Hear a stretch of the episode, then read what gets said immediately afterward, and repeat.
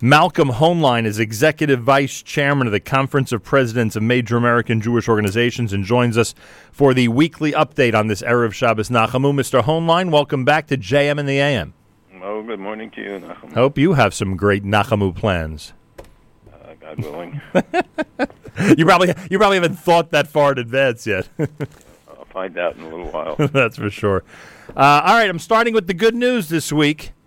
I um, I saw that. Oh, take long. I see that Omri Caspi, the wonderful Israeli NBA player, actually took players from the NBA. And you know how influential they can be, Malcolm. I don't have to tell you how influential NBA stars can be in this country and around the world these days.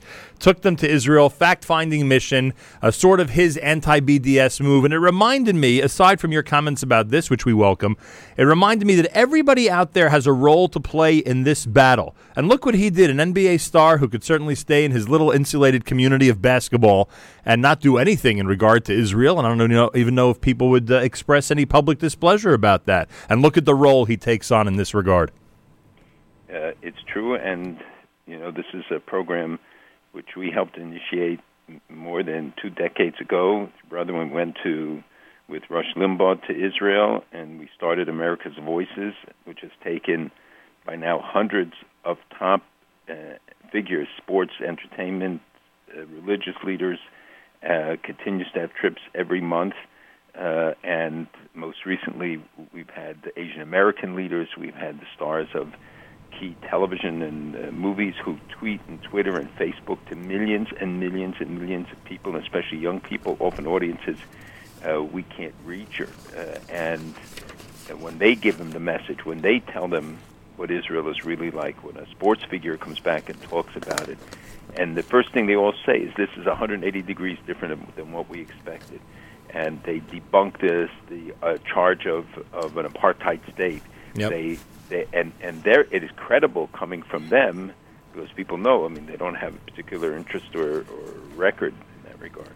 And even though uh, many of us, of us may not have the influence of, uh, you know, NBA stars, um, nonetheless, everybody has a role in all this. In other words, uh, you know, each and every week you're giving calls to action, reminding people about calling members of the United States Congress, about uh, playing a role in our own little BDS fight, you know, wherever it may be, in whatever corner of the world it may be. This is a big reminder that, big or small, everybody has a role to play in all this.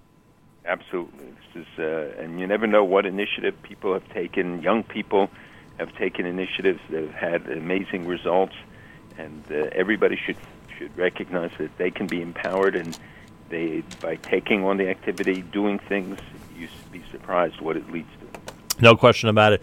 All right. Um, there's a uh, there's a report. There's a story that came out in the uh, I think it was the Washington Post. If I'm not mistaken. It says when a Washington official and the Washington Post fabricate Israeli praise for the Iran deal. Is it possible that we sometimes have to look with skepticism when we hear a positive word coming out of Israel about this Iran deal? You might say it if it's a positive word about anything, but the, uh, the fact is that um, people should be skeptical about every report, even when it comes from credible sources, because one doesn't know the circumstances. Yesterday, there was an incident where a French official briefed members of Congress on the Iran deal, and his comments were very surprising. It was an off the record briefing, but two members, a Republican and Democrat, went public because they thought what was said was of such vital significance and importance because essentially they said they tried to get a different deal and and the U.S. Um, moved ahead with some they felt was was not acceptable, and that going back would not create a war, and it would that they thought a, another deal could be negotiated, etc. And the French ambassador later goes on the air and says, "No, that's not our position. It wasn't said. It wasn't true. There will be more members today who will come out and say that was what was said by a national, the equivalent of a national security advisor to President Hollande of uh, of France." So people will now read the the story of that the what the ambassador said will think that the uh, others were not telling the truth or the, and debunks the, the story, when in fact there's every reason to believe that it actually happened, and the cover up was because they don't want to start sowing divisions and and I'm sure a lot of pressure was brought to bear. Yeah, no question about that. On the subject of not knowing what to believe and what not to believe, uh, I, I read an article this week that Israel is um, isolated by the United States when it comes to certain parts of the Iran deal. Now, that would seem hard to believe because I think it's all in print now and generally available to anybody who wants it. Are there annexes to this deal that Israel would not be aware of that may not be in the official printed word that was released? Yes, there are uh, parts of this which are not released. Uh, the the IAEA uh, side letters that were mentioned this week, this past week, and revealed this past weekend, much to the consternation of many members of Congress. And the first Secretary Kerry said he hadn't seen them and he hadn't read them, and because they're secret agreements, I guess he, he's not given access to them. But their significance is uh, is indubitable because they they go to the heart of two key issues. One the PMDs, which I'm sure by now everybody has heard about, though nobody knows what it stands for. It's possible military dimensions. Some say it's past military dimension. Others have other formulations, but it is uh, possible. And it means trying to ascertain what did the Iranians do in the past, because if you want to create a baseline against which to measure what has happened since then, you have to know what they've done. And all along, the American position, the, the P5 plus one, was that they had to reveal everything, and it would be common knowledge, and then they would, the inspectors would be able to go in with that, armed with that information, and be able to judge if anything else has happened. Uh, he, what they did, in fact, is not to include any of that in the agreements, but it's a side agreement reached between the IAEA, the International Atomic Energy Agency, and Iran uh, that. Um, says that they will provide certain information, and in circumstances, uh, it's it's quite compromised. The second part was, uh, other than the the PMDs, is about the access to Parchin. Parchin is a base where, for many years, the IAEA sought access, and it's it, it's believed to be the place where they weaponized. They did the experimentation for weaponization, which means fitting a bomb to to delivery system, a missile, whatever, uh, but in being able to have the triggers uh, for it, so you have explosive devices involved. And the Iranians put six layers of concrete over the place after taking off the top three, four feet or more of the topsoil, because clearly they were trying to remove any traces of radioactivity, meaning uranium, and being involved. They poured the concrete over it. They did other things. People have been barred from it, and now they're saying the agreement supposedly says something to the effect that that the the um, Iranians will take the samples and they will bring it to the IAEA, which many have likened to a drug addict being told, "Go home and bring us a sample." Bring us the sample. We'll so Congress, eh, okay, I, I don't want to overstate this, and then again, I need you to put it in perspective. Congress is basically, and I know there's other factors also and more importantly, maybe you know those who care about the security of Israel are, are you know thinking about it in this regard. But Congress is basically voting on an agreement where that that they they never will have been treated to hundred percent of what is in that agreement, right? Basically, we're we have to assume that whenever Congress does vote on it, and whenever it comes to this final crescendo, they likely will not have voted on every one of the points that's included in the agreement between the P5 plus one and Iran well, they'll they'll be voting on the the document that was given to them, right? Which we have all seen. But remember, you also have the, um, and this is something we just found uh, this weekend, uh, this week, uh, in examining the UN resolution, uh, United Nations resolution, and we saw there are certain provisions. You know, the the infamous five years and eight years, mm-hmm. or the um, for a, a, a limitation on conventional weapon sales to Iran and the eight years on ballistic missile parts, etc. Well, it turns out none of this is in the JCPOA, in the joint agreement. It's only in the UN resolution. And the UN resolution has different provisions than people were told. And also, it says that nothing in this document is related to the the uh, joint in the UN resolution is related to the joint agreement, which is something also members of Congress did not realize and did not know. Right. So when you're right, they're voting on the deal that they have, which is not necessarily all deal. We don't know what other understandings, and that's what members of Congress keep pressing, and they're told there are no more secret understandings, no more secret agreements. They were told there were none before the revelation about these two. uh, uh, things with the IAEA, but they'll say, look, it's not us, it's the IAEA. They have it with many countries. Yeah, but not in the circumstances like this. So Congress will vote in September, and people should remember that that it's we have to sustain this till September, um, and that they will be voting on the specific arrangements unless you know other things come up. Yeah, uh, I guess I'll end up asking you this every week. Um, you know, compared to seven days ago, a different strategy when it comes to dealing with members of the House and members of the United States Senate? Anything different than last week that you would or would not do as somebody who's concerned and wants the security of the United States and Israel at the forefront? Well, the one thing I would not do, and have urged the administration in particular not to do, and that is to say that those who oppose it uh, favor war.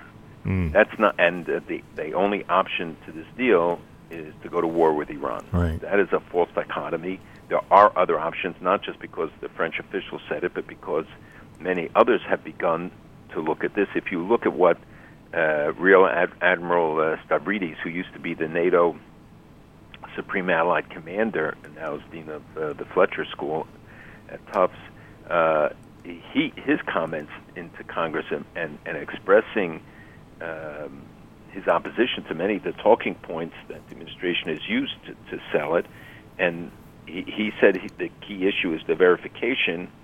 Uh, he said, and it's starting to resemble Swiss cheese. You can drive a truck through some of the holes. He told uh, Congress, and he, he talked about in detail about some of the concerns. But clearly, is not because he wants to see a war, but because he believes that this deal is no good. And then General Dempsey, the chairman of the Joint Chiefs, uh, um, gave very strong testimony, also expressing his reservations and his concerns about um, about the deal, and and said that denied that at any time did it come up that without a war, without a deal, we risk even more war in the Middle East, and he flatly denied it in the testimony at the Senate, and he said no time did that come up, nor did I make that comment, which had allegedly been attributed to him as well. And he goes on to to raise concerns about um, uh, the sale of parts, the, the ballistic missile, and other things being, and what the release of money, which the administration now says is not 150 billion, but would be 50 to 60 billion, which is in banks worldwide. Although I think that the larger number includes other resources, not just the money that's being held in escrow, uh, and others who estimate that it could go even uh, much higher. So he says that the funds will be used to fund the country's malign activities, he called it, including support for Assad and funding Hezbollah and Hamas and uh, all sorts of uh, other activities. And I, I interviewed somebody last night on the about the um, on the issue of Latin America, and they talked about how the expansion of Iranian activities there will be augmented by the inflow uh, of funds. So bottom line is that we're not in the same place we were last week. We had a, a day of lobbying by 700 people. Many delegations have gone beyond that to, to Washington, have talked to the members of Congress. Some have come out, some in favor of the deal, some opposed to the deal. I think people should monitor that, and before anybody comes out uh, in the coming weeks, now that the members of Congress will be coming home, to please make sure you visit them, that you, you hear their views, that you invite them to gatherings at uh, in a home or in a synagogue or in a community center, so that the members of Congress have to explain their thinking, what they're going to do. This should be done responsibly, and it's not a pers- personal battle against anyone. Uh, people can differ on issues, but because of the significance of this, you have uh, uh, about a month. But many of the people will be on. Many members go on vacation during that time. So make sure you make an appointment and put bring together a group of people, read the material, know what you're talking about, and go and talk to them about what they're going to do. And don't be uh, and be very careful about tone. If there's one thing we know, it's that some public officials resented the tone of the gathering in New York City. You mentioned that. Uh, that you questioned some of the tone that's uh, been out there and some of the rhetoric. It's got to be done with great respect. It's got to be done with calm and uh, showing the seriousness of it and not flying off the handle, so to speak. So people should be very careful about that.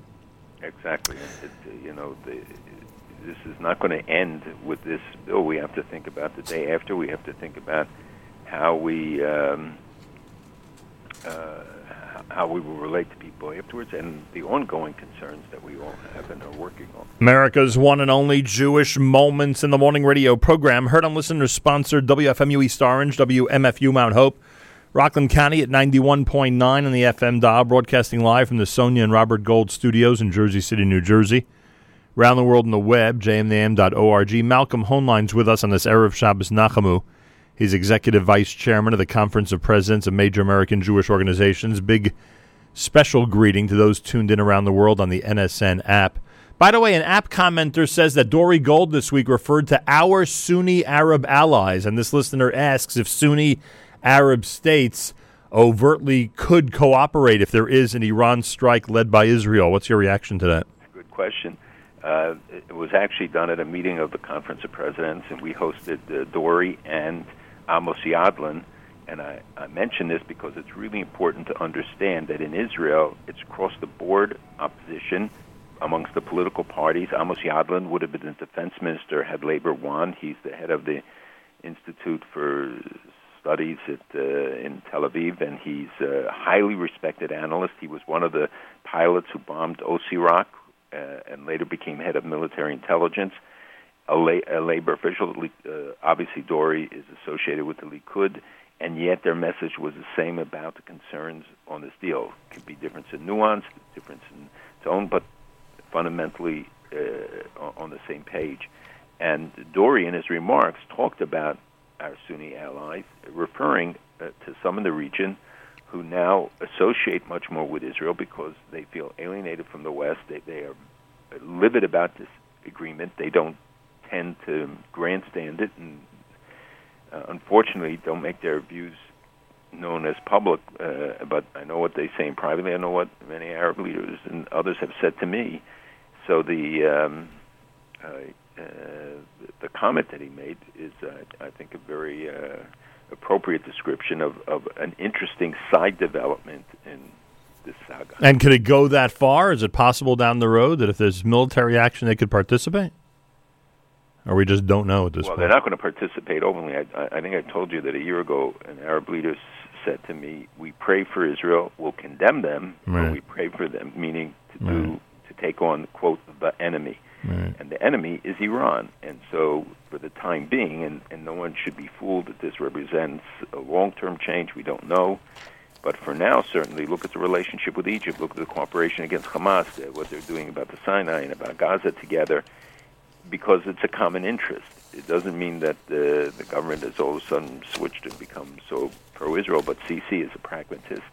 He has cooperated. Israel has helped him a great deal too, and the stability of Egypt is, is an interest of Israel.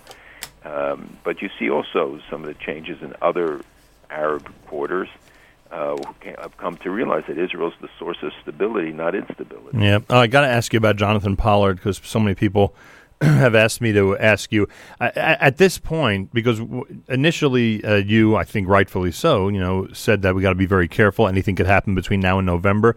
Is it still anything could happen between now and November, or is there less hesitation about discussing his imminent release? Um, well, I think that it's changed this week with the uh, statement by the uh, parole commission three people on the board unanimously voted to, to release him. That is the formal action that we were waiting for. Right. Uh, and the date is November. Uh, to do it earlier, I think, needs presidential commutation. And it will need it for also for the um, if if he's going to be allowed to leave. Right now, at least for five years, he's he's not allowed to leave the country. And that will, you're confident, be strictly enforced right now that will be enforced, and I think Jonathan right now will, will probably just uh, will come. I, I heard that it will come to New York, maybe someplace else. One of the things I think he and they want to avoid is a big productions when he gets out. I think he wants and recognize the importance of low keying it. Um, and all the well-meaning people should keep that in mind and follow whatever he uh, he says and decides. But we have several months till till we face it, and his lawyers have done a great job. Eliot Lauer uh, Jacques Semmelman and others. Um, and uh, this is something we've all been deeply involved and interested in. I think now we should let it go because I think there will be efforts to build up opposition to it. Uh, as you know, there are still many in the government, and they exploit this and, and use this for anti-Israel propaganda purposes. Uh, but as of now, uh, the deal is done. The parole it wasn't a concession. It was not something linked to the Iran deal. It's not something they gave for that because this date was set 30 years ago when he was sentenced. They Yeah. could have kept him there longer. They could go beyond that if they, if the parole board had turned it down, but they didn't. Thank God, and uh, he will be let out. Hopefully, I, I guess I'll wait the three and a half months to, to ask you more about this publicly, but um, but we'll, I'm sure we'll talk more about this process as we get closer and closer, and hopefully for him, it'll go by very quickly. I think these things tend not to at this stage, but hopefully for him, in fact, they will. Um, is is Turkey becoming a United States staging area against ISIS? What what exactly is happening, and how is the rest of the Middle East reacting uh, to the U.S. setting things up for a continued battle with ISIS in Turkey? Well, th- this is uh, a very complicated and long-term issue because uh, Erdogan, the crazy leader of Turkey, um, has been playing games with ISIS. He could have blocked them early on. He did not. When they went using Iran and Turkey as a way to get into Syria, and uh, they made money, whether whatever other reasons, uh, because it was anti-Assad and they wanted to bring down Assad, they played games with it. But the um, but now uh, all of a sudden they see that Tur- that the ISIS was threatening Turkey, was creating uh, in, uh, incidents across the border in Turkey, and the influx of refugees. So they trying to seal the border now. Uh, but the problem they run into is that you also have the Kurds there, and the Kurds have been a very effective fight force against the uh, ISIS yet. But you know that Turkey has a long-standing battle with them, and fears an independent Kurdistan. Uh, the PKK, which was a terrorist organization designated by, I guess, the West as well, um, which is now uh, playing a, a key role in the fight against the ISIS uh, forces. Um, and so Turkey, in in some of their activities, have also bombed uh, Kurdish locations, and uh, the Kurds are now in the best position they've ever been to get some sort of autonomy or recognition, especially in, in uh, you know they are spread in, in Iraq and Iran and Turkey and Syria, uh, and would like to carve out a state between them. The countries obviously would oppose that, but there's a real potential. They've they've gained autonomy in Iraq. They have some of the oil areas under their control, and they have proven to be the effective uh, fighters when given enough equipment. So the Turkey's position is really based on its own self-interest. It was first a supporter of Assad, then they went against Assad. Now they want to uh, bring down Assad uh, for their interests. And remember that they also have hegemonic d- designs on the region, which uh, and he he has had a lot of setbacks domestically.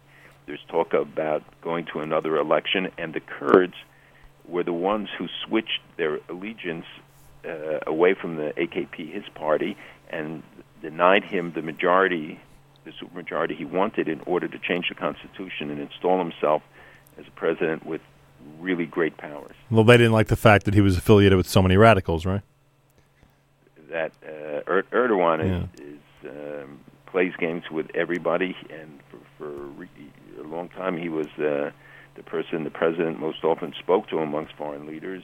I know that has uh, changed. The man is uh, is certifiably nuts, and he's he says crazy things. He still engages in anti-Semitic and anti-Israel uh, vehement rhetoric, and so do other officials in in his government. So Turkey, which was not long ago an ally of Israel, has uh, you know the relationship is very contentious.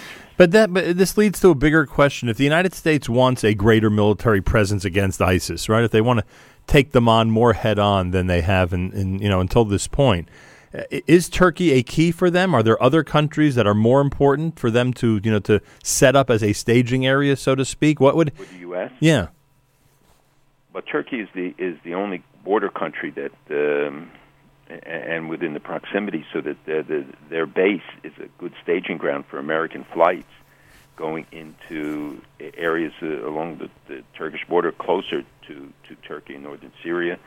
So it's it's strategically a very key place. Obviously, they can fly from uh, others, but the logistics become more complicated. All right, is there going to be a uh, a ramped up military effort by the United States against ISIS?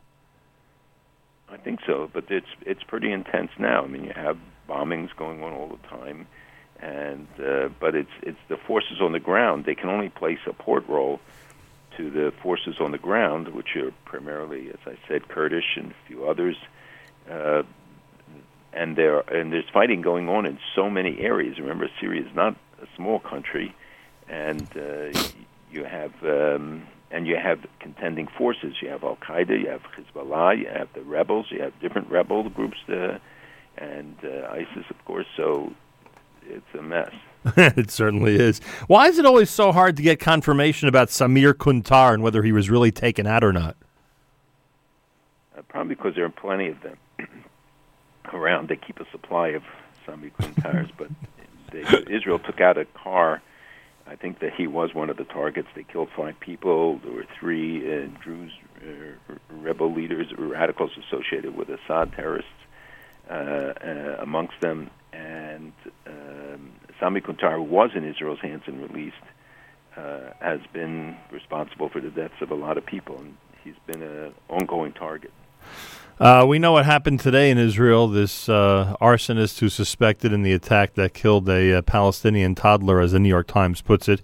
We also know what happened yesterday in uh, in Yerushalayim, the stabbing, the multiple stabbings that took place. Uh, you know, I, I, I I, how do I put it? I um, I don't see the benefit of radical behavior and uh, and extreme acts that lead to um, uh, to murder and violence. I, I, don't see how any of this ever benefits uh, the Jewish people or the people of Israel in the big picture.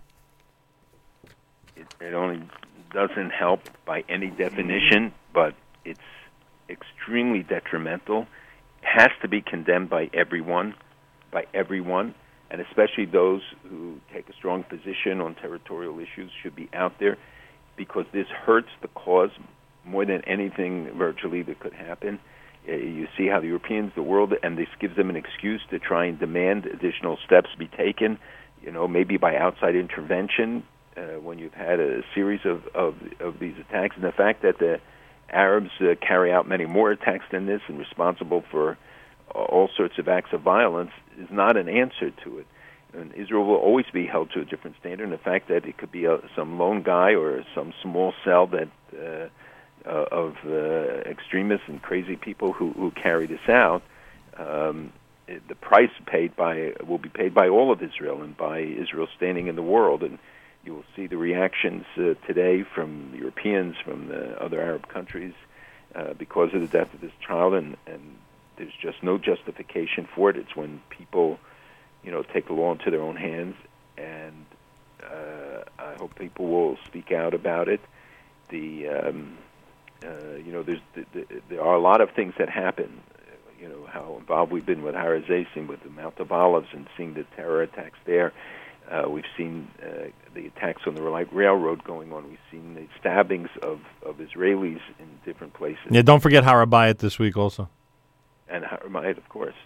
And and but none of that justifies the police and the government of Israel has to do everything possible to stop it and to to bring to justice those who commit any act of terrorism of this kind. Mm, no question about it. By the way, earlier you mentioned the. Uh, sorry to go back to uh, bounce around to this topic. You mentioned the Iranian influence in Latin America um, in the context of the uh, conversation we were having earlier. Uh, and that's in addition. I just wanted to make that point. It's in addition to everything that you've mentioned in the past about South America. Right, this is not. This is, in other words, not an isolated area. It seems that their influence just continues to spread in that part of the world. And, and think of what will happen when they get this tremendous influx of money and will increase their ability. I, I spoke uh, last night with a, a top expert, uh, a young man that we found who, who's writing his source of information. Uh, he's a Peruvian, uh, or, no, Bolivian, but uh, quite brilliant. Is now in Washington, who, who focuses just about Iran's, primarily about Iran's infiltration, and it is so astounding that no matter how much we know and how much we think we know about it, he always has uh, more information about it, and the, and they talk openly about their activities in Latin America, and particularly of interest to him is Mexico. But we saw it in Argentina. We see the changes in Chile, which have been pro-Israel, but uh, there's a big change there as well in the attitudes and the public opinion and, and the government. And I think they, um, uh, you know, they estimate that Iran has 40,000 agents in South America. 40,000. What? Yes. And if uh, Where are they trained? you can Google it and you can see articles about it. And they've been placed in Bolivia, Brazil, Guatemala, Nicaragua, Ecuador, Venezuela, and they're mostly uh, former interrogators and torturers and security forces and members of the Quds Force. So they train in uh, in uh, Iran, and some of them um, are Afghanis or Lebanese, etc. And they they're there. And I, I, I, you know, when you see the numbers, and I told you that they've opened 80 new cultural centers, which are just bases uh, for operation, and you, many of them have three, four hundred people or less. But you, you take the cumulative impact of this and how their network has grown and has that many agents uh, who are involved in activities and not there, you know, for pleasant purposes. And we know it started in Venezuela with Chavez, and uh, who, who was a close friend of uh, of Iran. Um, and then it went to Bolivia and the other uh, countries in that coalition, uh, uh, in which, by the way, Iran is a member. Member, I would think that they practically are. the Cha- coalition of, of uh, Bolivarian countries. oh, okay. I was I was going to say they should assume the chairmanship at this point, but I guess I guess you got to be Bolivian to do that, right? Uh, well, Bolivarian means all those countries. that uh, you know, Venezuela is also Bolivarian uh, Republic or something. Yeah, it just doesn't extend to the Middle East. That's all. So now we'll have everybody rush to the books and try to remember who Bolivar was. Yeah, the- get some good emails on that. There's likely one person in this conversation who knows. Uh, finally, um, uh, the, the Prime Minister Netanyahu did approve after the uh, judge's ruling about the demolition of buildings in uh, in Beit El. Did approve of uh, 300 new housing units. Do you agree with MK Hotovely that the Netanyahu government will in fact back more settlement building? He, he announced it. Announced the new housing, uh, new settlement housing, and uh, No, but meaning it's going to be an aggressive push.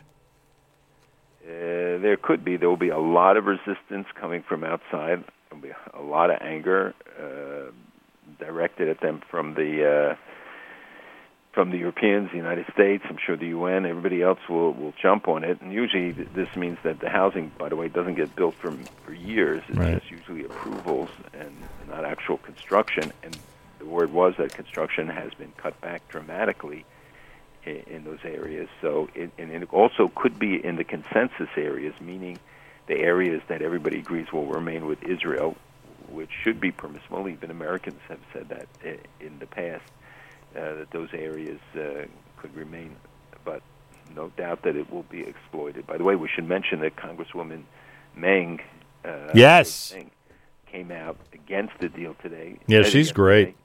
Uh, and that she, her people in Queens should let her know Yes. how much they appreciate it. And if you don't live in Queens, you can let her know that you appreciate uh, the stand she's taken. Yes, she is great. All right, uh, Malcolm, go make your Nachamu plans, and we'll speak. Uh, have a wonderful Shabbos. We'll speak Amir Tashem next week. Malcolm Hoenlein is Executive Vice Chairman of the Conference of Presidents of Major American Jewish Organizations. Joins us for the weekly updates Fridays here at JM in the AM.